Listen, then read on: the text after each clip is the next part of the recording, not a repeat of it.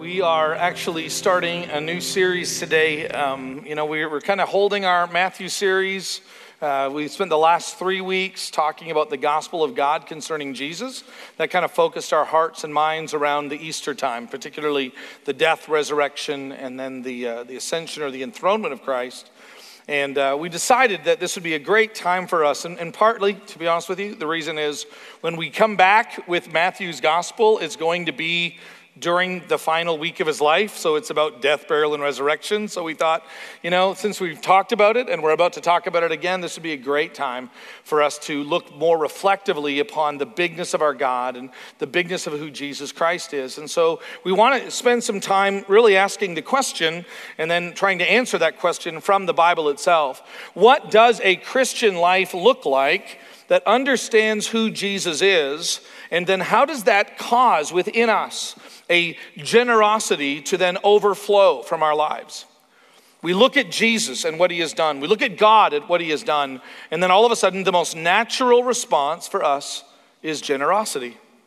So, why a series on this topic? Because it is the natural response for people when they find out who God is. Now, one of the problems that, that happens, I know this is going to happen, is we go, oh, okay, generosity. So, this is a giving series.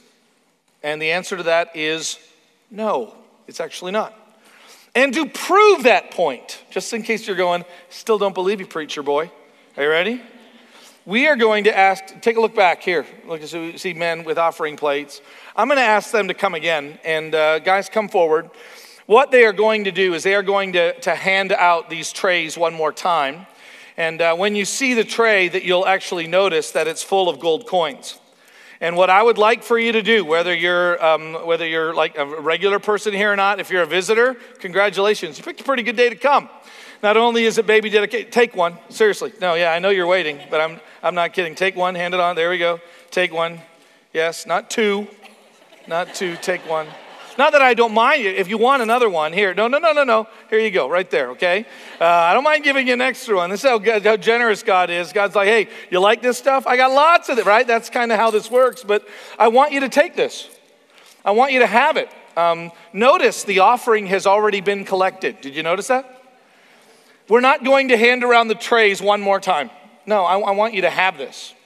I want you to have this coin and I want you to hold on to it. I don't want to see it in the tray. What, what I would like for you to do, and, and you, those of you that have been around long enough, you know we love to do this, and in part because when we read the scriptures, there is something, the way God wired us up, that he would say to the people of Israel, or that the, the early church would do. They would hold on to things that, that the idea of who God was had tangible elements to it. And so it, it, I think it's just valuable for us to realize that these things, even though they're just coins, have a worth and a value that is more than the 100 pennies that it is. Um, I actually had a guy second service come up to me and he says, If you will allow me, please. And I thought he was going to give me back the, the, the gold coin. He said, No, no, no, no, no. And he flipped me a dime and said, Here's my tithe. I thought that was kind of funny. so I'm now. I'm, I'm now actually going to keep this dime, dime as a representation of this gentleman's great sense of humor. But I, I do. I want you to keep this coin. And uh, for the next four weeks, I want you to bring this back to church. Put it in your Bible, do whatever. I want you to hold on to this coin. And I want you to just always be reminded of this fact. And you know that I'm talking more than just this coin. Like this was a gift to you, right? You did nothing to earn it, did you? You don't look at this coin and go, yeah, I earned that. No, no, no. You, you know it. Somehow, the fact that you reached in the tray and you just took one is a constant reminder that this was a gift. You never earned it. That's a good thing to remember. It's a good thing to remember that God really isn't interested in your money. He's not. You think God needs your money? You think God needs my money? No, no, no. I mean, there's just like God speaks universes into existence. What can you give to Him? It's good for us to remember that. So let's just get it out of the way. This idea of generosity, this coin is a representation, but it's so much more than this coin. You know that, right? So much more than this coin. And sometimes it's good to just hold on to something and go, yeah, it's just a coin. Some of you will lose this coin, maybe even before you leave church. Found one in the lobby, actually. Casey Kendrick probably fell out of his pocket. But um, it's, these, these things are far more symbolic than they are anything else. And so I want you to hold on to them and I want you to remember these things. This series on generosity, it's more than giving. Can I, can I say it this way? A person can feel guilty about not giving enough. That ever been you? You ever felt guilty for not giving enough? Walked away, person ringing a bell, Christmas time? You ever feel guilty about not giving enough? Little child knocks on your door. Would you like to buy popcorn? I'm a Boy Scout. You ever feel guilty about going, no, thank you? You ever walk away from that and just go, ah, I should have done something? You ever done that? Have you ever like tipped somebody and kind of wished you could tip a little more? And the truth is you have it in your bank account, you just for some reason couldn't justify it in your mind? Anybody? Anybody else know what I'm talking about? Okay, so a person can feel guilty about God not giving enough, but can I tell you what can also happen to a person, especially a person that comes to church regularly? They can actually learn to give enough just not to feel guilty. Maybe that's you now. At first, you felt guilty that you didn't give enough, but you have disciplined yourself. You have worked hard at this. You're, you, you've been blessed now. And so you're at the position when you look at everything that you have and you kind of do the math, your 10%, whatever makes you feel good, and then you decide, I'm going to give now to stop feeling guilty. That's why we just can't talk about giving. We really don't gain anything. Do you know that? Like, we don't gain anything. If our offerings go up over the next four weeks and our hearts don't change, do you think it matters? Like, do you really think it matters in the eternal scheme of things? So it's not about giving. Number two, it's more, this might surprise you, it's actually more than just the kingdom. Wait a second, Jim, the kingdom, isn't that everything? Well, sure. But I know a lot of people, another word for the kingdom would be church, and I know a lot of people that know how to give to the church. Hey, here's my, hey, thanks for your services, preacher boy. Hey, I love what you're doing for my kids. Here you go. I get that we got to pay a little bit. There's electric bills, there's all this. Hey, I'm willing to help. I saw those starving kids on the video. I'm willing to help. Sure. I mean, I, I get it. I'm willing to help. It's kind of like a, you know, like a Christian tax that we don't have to give, but we give it. And then, you know, maybe God's happy with us. Generosity is more than just the kingdom. Because if your view of the kingdom kind of ends in this place, then I don't think you understand. It, it's not just a kingdom. It, it, the, the, the church, and what a lot of people get frustrated by when they talk about the church or organized religion, what they really get frustrated with, I'm frustrated too. Like there is an organization called church, but then there is this beautiful thing called the body of Christ. And you know there's a difference, right? And I'm, I'm, just going to ask you like, do you consider this beautiful thing called church? Do you consider it to be church? Or do you consider it to be like what it really is, which is the body of Christ, the living, breathing body of Christ? See, generosity is more than just the, the kingdom in its generic sense. If all you do is just give to church, hey, here's a little bit, you think it really matters? You know what generosity is all about? It's more than giving, it's more than the kingdom. It's all about Jesus. Now, I know I'm, I'm running out of these surprise, guess what it's about? Because you're going, is this always going to be Jesus? Let me give you a tip. Yes, it just is. Unapologetically. We're going to talk and talk and talk about all these things. And in the end, the reason why we talk about them, the reason why we devote our lives, the reason why we do all of these things is because everything ends with Him. So hear me. If your giving doesn't have Jesus at its core, it doesn't really matter. If your idea of church or kingdom doesn't have Jesus as its ultimate goal or purpose, it doesn't really matter. If your worship doesn't have Jesus at the center, then it really it's just singing. Jesus is the one who transforms everything. Jesus is the one who redeems everything. Jesus is the one that restores everything. So Jesus leans into our time this morning and he begins to speak. Okay? I'm personifying this, kind of like the Bible does with wisdom speaks, and it's really talking about God te- teaching us some things. Well, generosity is going to speak to us today. And really, it's the words of Jesus Christ who is instructing us about what it is really all about. Why you and I can say, as we hold these coins in our hand, what is this all about? And it really is about Him. And without Him, this doesn't exist. Without Him, this has no meaning or purpose. Without Him, So Jesus is going to tell us four things, four simple words. And then he's going to attach them to himself, and we're going to see what generosity is really all about. Jesus says, first of all, number one, trust. Trust. Trust what? Trust what? And the answer is trust that I will provide everything that you need. See, generosity begins. Generosity begins to speak and find its meaning and its purpose. It, it begins to make sense when we recognize that what we are being generous with, which is a whole lot more than just a coin, what we are being generous with is because we know that Jesus Christ will be the one to provide. So I'm not generous because I'm rich. I'm not generous because I'm nice. I'm not even generous because I'm generous. I, to be Christian generous is to be generous because I know where it ultimately came from and I know that He will provide everything that I need. Are you there? Like, are you generous like that? Recognizing in Jesus Christ, He will provide everything. I'm going to do my best today, and actually, I will do a great job today. We'll see what happens in the few in the coming weeks. But I guess Matthew is still lingering in my heart, and so we're all of our texts today are in Matthew's gospel. So turn with me to Matthew chapter six, verses 25 and 26. Listen to what Jesus says. Didn't mean to drop that one. Listen to what Jesus says about this idea of trusting in God, trusting in Him, and believing truths about Him that affect your hand. See, like when I'm holding on to that which is mine and how I look to that which is mine, how I view God will determine whether or not I live like this or whether or not I live like this. Whether or not I live like this or whether or not I live like this. What's the, what's the difference between this and this? And you know what it is? It's your view of God.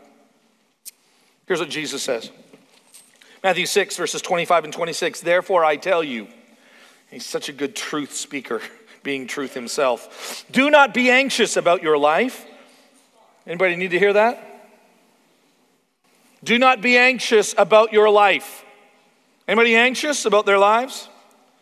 Anybody concerned about what's going on? Anybody concerned about the economic situation of what's going on in the world? Or let's just get more personal the economic situation that's going on in your bank account? Jesus says, Do not be anxious about your life, what you will eat or what you will drink, nor about your body, what you will put on. Now, now what's interesting is, is that we look at these things what I eat, what I drink, and what I wear in, in the biblical day, this actually was a lot more complicated than it is today. So Jesus is saying this to people who didn't have like massive amounts of food stored at home. So I can look at this text and then go, yeah, I totally don't worry. I mean, honestly, you don't look at me and go, man, I think Jim is really worried about where he's going to get his next meal, do you? Let's be honest, you don't do that, do you? I'm gonna, Andrea's probably gonna be mad that I'm gonna say this, but I'm gonna say it anyway, babe. I feel like we just should be honest. Do you want to know how crazy it is at the Johnson home? Okay, I, I, and I'm embarrassed to even say this. If you come to our house and you go inside our kitchen, there's a refrigerator in it. And in that refrigerator is food. And, and my wife does an amazing job of keeping it rather full. Okay? We have a, a pantry, like a closet. Okay, this is, it doesn't stop there. In our garage, are you ready for this? In our garage, we have a refrigerator for extra food that's not in our refrigerator in our house that we're going to eat. Are you ready? It doesn't end there. We have a freezer in our refrigerator in our house. We have a freezer in our refrigerator in the garage. And we have a, another freezer all for itself to keep our food because we cannot eat it fast enough. I know what you're thinking. You're crazy. You must be obsessed with this idea. So it's easy for me. You come to my closet, you don't look in there and go, oh, okay, yeah, Jim's got nothing to wear. No, like I, I have to go in there and decide. I wonder what I'm going to wear. I wonder what shoes I'm going to wear. I wonder if they will match my belt. This is where I live. Question Are you like me? So you look at this text and you go, hey, I'm not worried at all. I'm not worried about what I eat. I'm not worried about what I drink. I'm not worried about what I wear. But amazingly enough, I still seem to be preoccupied with those questions. Like having too much didn't make the problem go away. N- notice, uh, because all we do is we obsess about more and more and more. What Jesus says next is Is not life more than food and the body more than clothing? Implied answer yes. Look at the birds of the air. They neither sow nor reap nor gather into barns. And yet, notice the focus of this don't be anxious. Is your body, is your life not worth more? Yes. So then I want you to look at your Heavenly Father because He's the one who feeds them, He's the one who cares for them. He's the one, if I'm, see, if I'm, if I'm not careful, I quickly think that I'm the one making the coins. I quickly think I'm the one taking care of Jim Johnson and his family. That's what I do, actually. I'm the one doing it. And yet Jesus says, No, no, you're not. Like God is. And he'll, he'll take care of you even when you can't take care of yourself. See, God is this underlying, and, and I think one of our natural obsessions, and, and it's a sad thing, I, I don't know what else to do. I, I guess I don't think it's a terrible thing that we have a refrigerator in the garage, but boy, we really got to be careful. Maybe we need to spend some extra time making sure that we don't become, oh, this is an ugly word, self reliant instead of God reliant. And so I just want to ask you is a lot of the lack of anxiousness in your life just because you are a really gifted and capable person? Or do you really learn to trust in Jesus? And I'll tell you, one of the greatest concerns that I have about the church that lives in very productive and profitable places with just crazy blessings is that we confuse a lack of anxiousness about these very simple things with a trust in God. And I don't know if that's true. By the way, wouldn't generosity begin to change that? Notice what the text says Are you not more, more valued than they are? These, these, these birds and these fields that God clothes, that God cares for, are you not more valuable to them in God's eye? Answer what? Yes. Okay, then you don't think God will take care of you? Well, yes. So then, why do you hold on to this in this way? Like, why are you not generous? Because I'm afraid. Because I'm, I'm really afraid. Okay. At least now we're being honest. Jesus now says, beyond, beyond this issue of trust, he then says, I, What I want you to do is I want you to value. I want you to think about value here. Now, value what? This is where Jesus asks us a question. He says this what is worth more to you than me? What's worth more than me? Now, now, by the way, you guys have been to Sunday school, so you know this answer, right? What is worth more than Jesus? What's the answer? Nothing. You know the answer, don't you? It's not even hard. What's worth more than Jesus? Nothing. Are you sure that's what, you sure? Like Jesus is the most valuable thing? Are you absolutely positive? Turn to Matthew chapter 16 verses 25 and 26.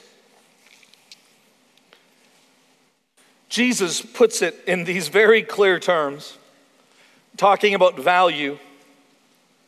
He asks this question of his followers, or he makes a statement, actually a pretty bold statement, and questions, I guess. Verse 25 For whoever would save his life will lose it, but whoever loses his life for my sake will find it. Now, no, essentially what he's pointing out is there is within every human being a, a natural desire to preserve oneself, to preserve one's life, right?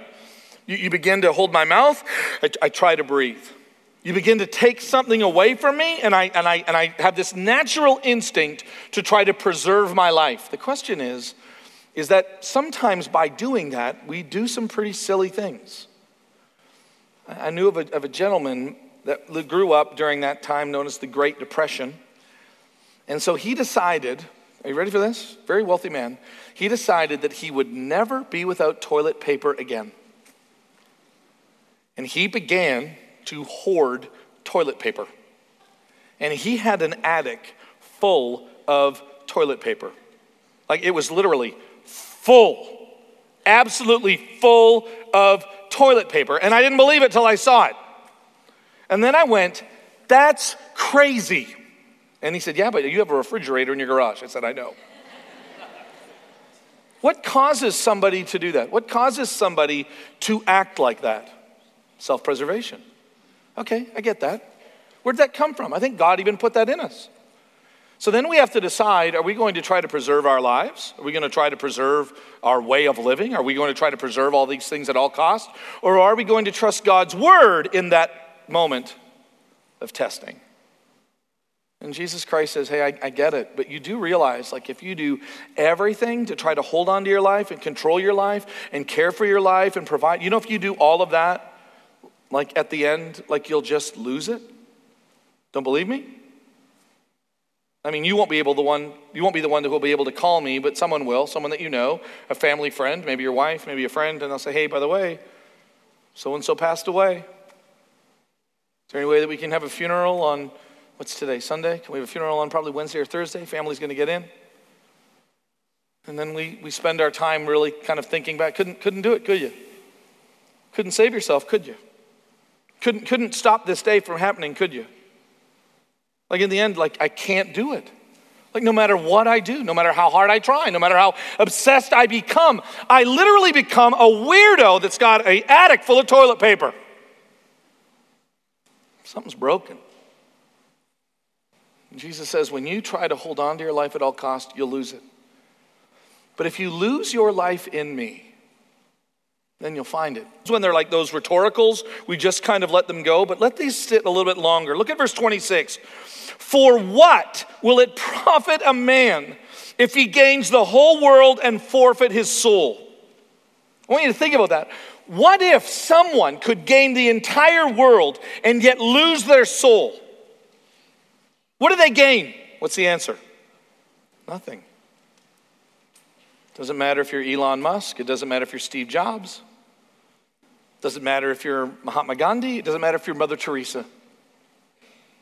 Like, what, what, what happens if you gain the whole world, all of the fame, or all of the recognition, or all of the wealth, and you lose your soul? What have you gained? And the answer is nothing. Value is not found in any one of those things. N- next question look at what Jesus says. What shall a man, and just in case you women are going, ha ha, that's on you. No, no, no, it's a universal man. Okay? What does a person gain in return for his soul? I mean, you, you really think that you can walk up to God even if you could get it to him? Let's say, I know, I know you know you can't take it with you, but let's say God said you can. Who can stand before God? Who? Elon Musk? Who? Steve Jobs? You think Steve Jobs can stand before God and go, hey, put out your hand. Look what I got. One million, two million, three million. Wait, I got more, God. Four million. Doesn't do anything, does it? What does a man what does a man gain, or how, how can a man get, or what, what can he have in exchange for a soul? What's the answer again? So, what does a person gain? Nothing. What can a person give in exchange? And the answer is what? Nothing. And Jesus is saying all of this by going, but yet, if you fold your life into mine, if you wrap your life into mine, then you have true life. Then you have true meaning and true purpose. Then you can begin to live generously. Number three, third word, invest. Now, there's a word. What's the difference between invest and value? Well, here's the difference. I don't know if you've been noticing, but lately Google's been doing well. So is Amazon. They're hot stocks. Okay? How many of you have heard of Google? Raise your hand. Oh, so you've heard of Google? How many of you have heard of Apple? Amazon? Okay. How many of you invest in? I don't mean I don't mean use Amazon, but like invest in it. Okay? Yeah, some of you. Few of you do, few of you invest. But do you see the difference between like I value, I get that Apple has value, and going, hey, I would like to buy some Apple. I would like to invest in Apple. I want to take what I have and I want to invest it in that. Why? Because that's a good deal right there, I'll tell you. You invest in Apple, you can make some money. You invest in Google, you can make some money. If you know what, if you invest in Amazon, you can really make some money. See, that's the investment piece. And so it's one thing to value Jesus. I value Jesus. He's got worth, he's got value. in and of himself. You know, I just, I kind of know more about the value. And Jesus is saying, no, no, no, what I want you to do is invest. And not only that, I love this. Jesus actually says this statement, which is very interesting. We say that we can't take it with us. We only mean we can't take it with us in the sense that everything that is going on in this life kind of stays in this life when you try to hoard it. Because Jesus actually says that you can store up for yourselves treasures in heaven. You know that, right? Like the ultimate pay it forward is not just kindness that we do to one another, but when somehow we put it in the hands of Jesus. See, this is why it's so much more than money. It's, it's investing my time, investing my family, investing my life, investing my gifts and my money and my talents. It's investing me in Christ and in who He is. And then all of a sudden, I really can. This is the beauty of it.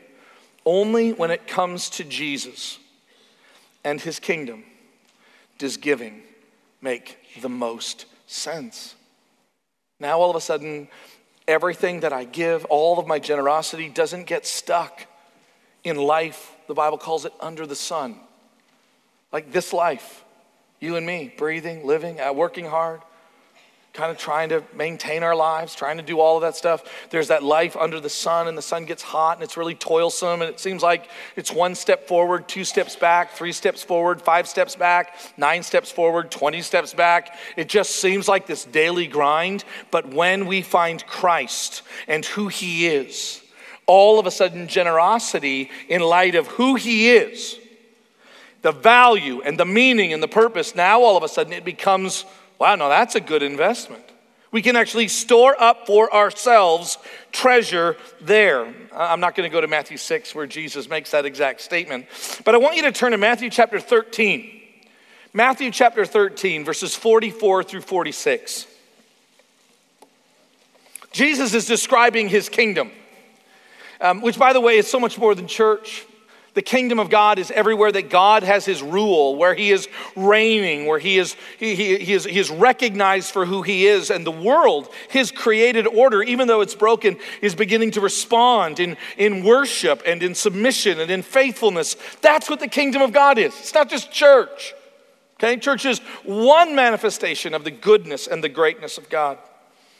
But Jesus says, when he, in, this, in this long, that Matthew chapter 13 is a long extended section where he is describing, using parables, what the kingdom of God is like. And here's what he says in terms of investment. Look at this. The kingdom of heaven, verse 44, the kingdom of heaven is like treasure. Like whether or not you recognize you have something of worth or value, the kingdom of heaven is a treasure, and it's like a treasure that is actually hidden in a field, which a man found and then he covered it up. Why? Because I want it. And then in his joy, notice that the, the spirit of generosity speaks. In his joy, he goes and he sells all. Sells all that he has, and then he buys that field. That, that, that's what the kingdom of God is like. It's, it's, it's an investment. You look at the kingdom, you look at life in Christ, and then you begin to weigh it out. There's nothing wrong with weighing it out, like, like, a, like a financial investment. Hey, would you like to invest in this business plan that I have? Well, what's going to be the return? And what's going to be, and you weigh out all of the options. Jesus actually says, come, let's do this. Do you want to have a conversation? Let's have a conversation. You want to talk about what you get with me? Let's have a conversation about this. Let me tell you what you get in me. And he begins to describe this incredible kingdom. By the time he's done talking about it, he's saying, listen, it's like, it's like this treasure that's hidden in a field. And if you found it and you knew that you could get it, you would sell everything to get it. I just want to ask you a question. Like, is that how you think about the kingdom of God? Like something to invest in that actually, in a worldly way, makes no sense. But with spiritual discernment, makes all the sense in this world and in the next one. And that's what Jesus is pointing to here. He continues on. Not only is it like a treasure that's hidden in a field, verse 45, again, the kingdom of heaven is like a merchant. And that merchant is in search of fine pearls, who on finding one pearl of great value went and sold all. Notice the kind of that all motif that kind of working through here. He sold all that he had and bought it. And Jesus says, like, I want you to think about who I am. I want you to reflect on what I've done for you. I want you to reflect on, on the fact that this life is not all that there is.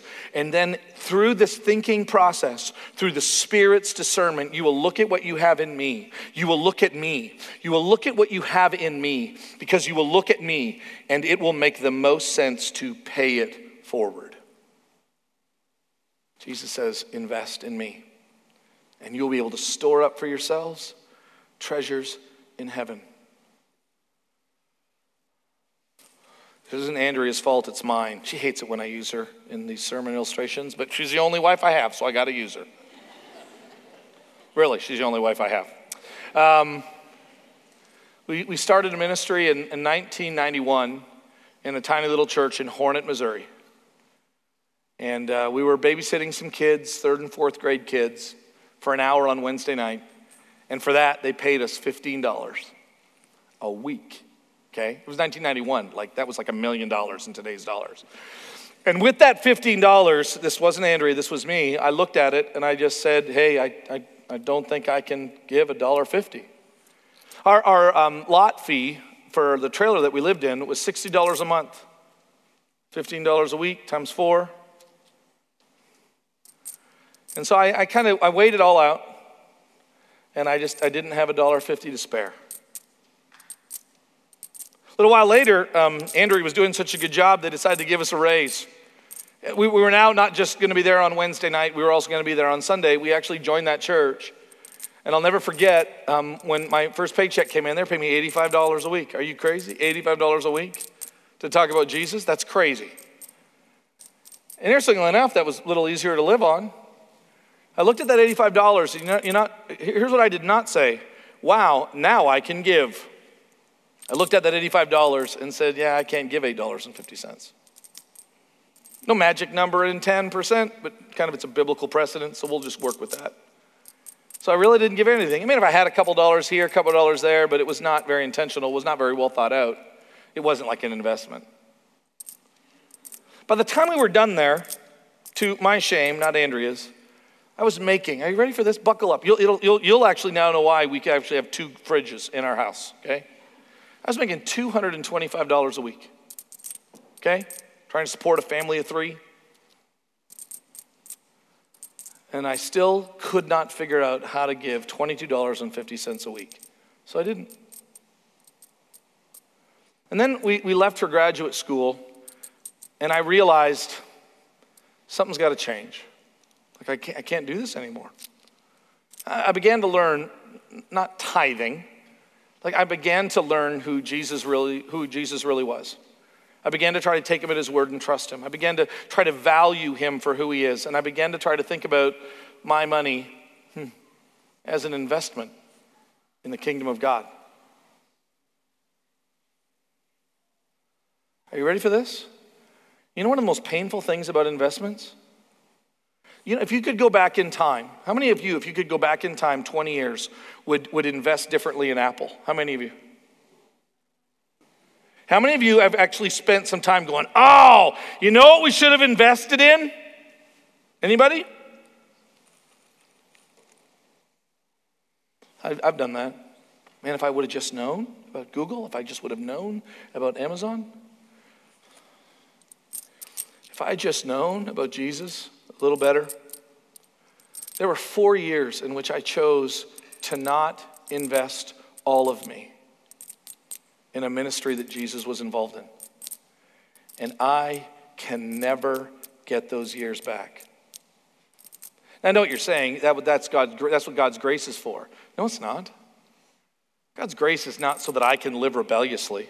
No, Jesus makes that clear. So hear me, I'm not talking about God doesn't love me or God won't forget. That's not what I'm talking about. I'm talking about my investment that I missed on. Totally missed on it. And you know what? If I were to add up all of the money that I saved, I just look like I missed it completely. Does it not? Wow, Jesus says, invest in me. Lastly, Jesus says, I want you to sacrifice. I want you to think about sacrifice. Literally, Jesus says this about the idea of sacrifice generosity, meaning to give to the point where it is generous. Generosity is natural for my followers. It's natural for my followers. Like my followers, when they think about who I am and all that I've done, my followers naturally have open handedness towards the world. And by the way, not just with money, but with love and forgiveness, with an ability to be patient. We're generous in all things because God is our ultimate provider, because God is the ultimate one that we're trying to please. We're generous in all things, not just money. And to be generous means to sacrifice. How much do you want? Um, are you sure you want it all? I don't know what I'm going to do. And Jesus says, Oh, I know what it's like. I know, I know how. I know how to give what is required of me. I've learned how to do that. And I even know how to give, um, I, I know how to give like a little bit beyond what I usually give. But to give like to the point of sacrifice is hard.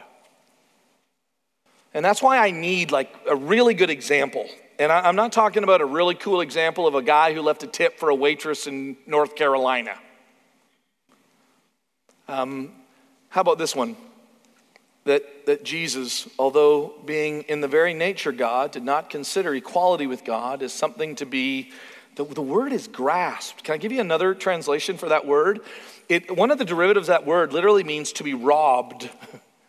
Jesus did not rob God of his plan by holding on to it so tightly, because that's what we do, isn't it? When God has a plan and we decide to hold on to it instead, who did it come from? Him. And we decide to hold on to it, what are we doing? Read, read, there's a great book in the Old Testament that says, You're robbing me by not giving to me what is rightfully mine. That's what the Bible actually says. I love the example of Jesus who did not consider equality with God as something to be robbed, but instead he gave himself freely. He sacrificed and he put on human flesh. And then once he had done that, he didn't quit. He kept giving and giving and giving and sacrificing and sacrificing and sacrificing. And my life in response to that life can't be one of going, sweet, I'll take more. It is a life that is lived in response to the sacrifice of him, is it not? Is that not what it means to be a follower of Jesus Christ? Is to live in the shadow of his sacrifice, not trying to outgive him or outsacrifice him, but living as the overflow of a response of the sacrifice that he gave to us. Like, that's why if you're not a follower of Jesus Christ, you can't buy your way in. You have to believe your way in. And then giving a life of generosity just becomes a response to who he is. You can't buy off God. It's a normal part of people who have understood and respond to who Jesus Christ is. Matthew chapter 19, verse 27.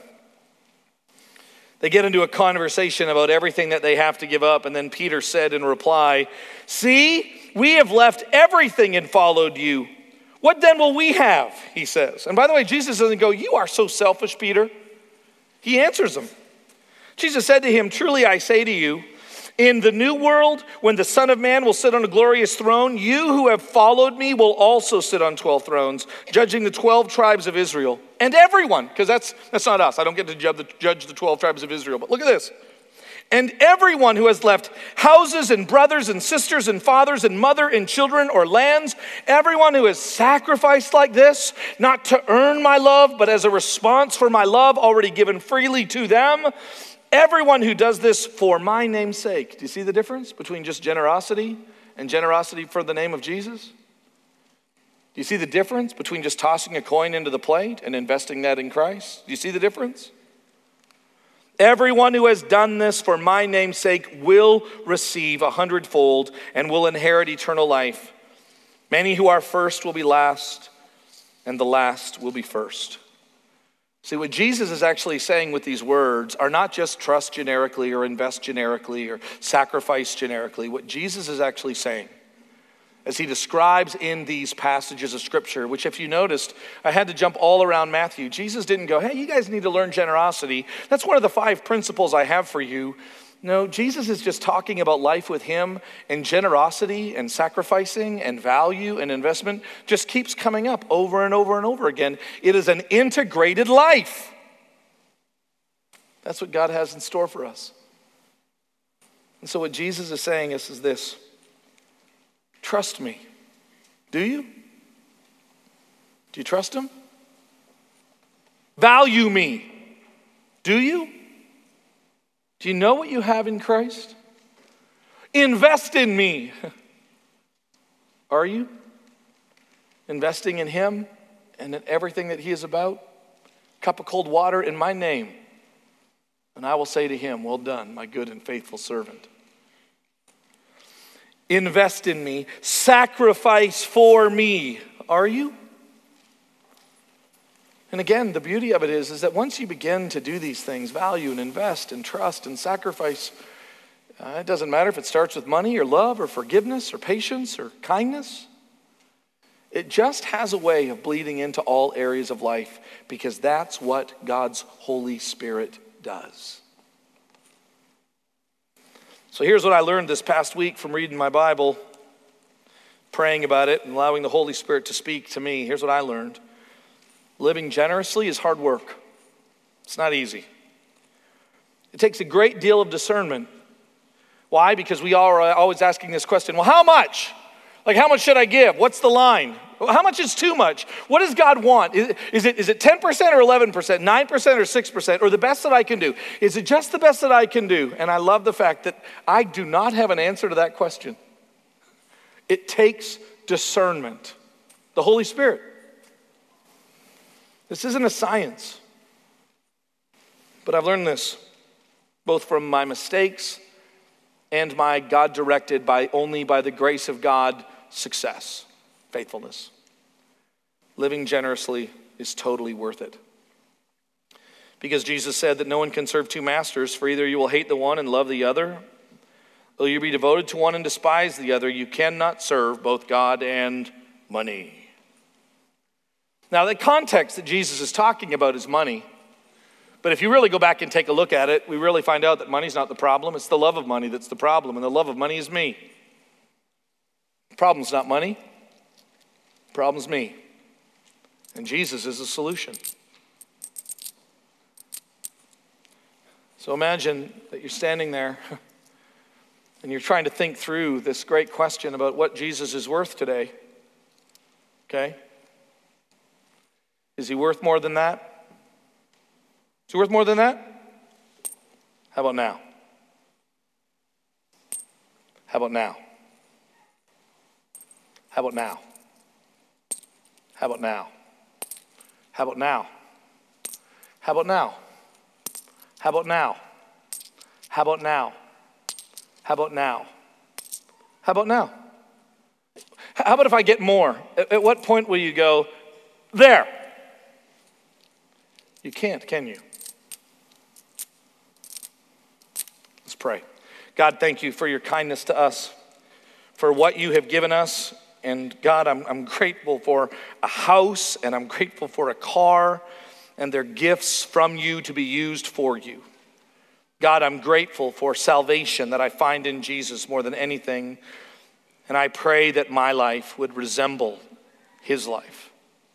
God, thank you for really teaching me that it's not about generosity for generosity's sake, it is about a life of obedience, trusting, valuing, investing, and sacrificing in the name of Jesus in all areas of my life.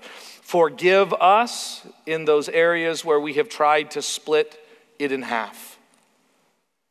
Generous with our time, not our money. Generous with our money, not our time. God, may we just be generous. Thank you for the indiscriminate giving of rain. And that's one thing we all know about here today. Thank you for giving us more than we deserve to the point where it even begins to frustrate us. And you know that literally in a matter of months, we'll complain again that we don't have enough rain. God, free us from that cycle. Give us Jesus in his name. Amen.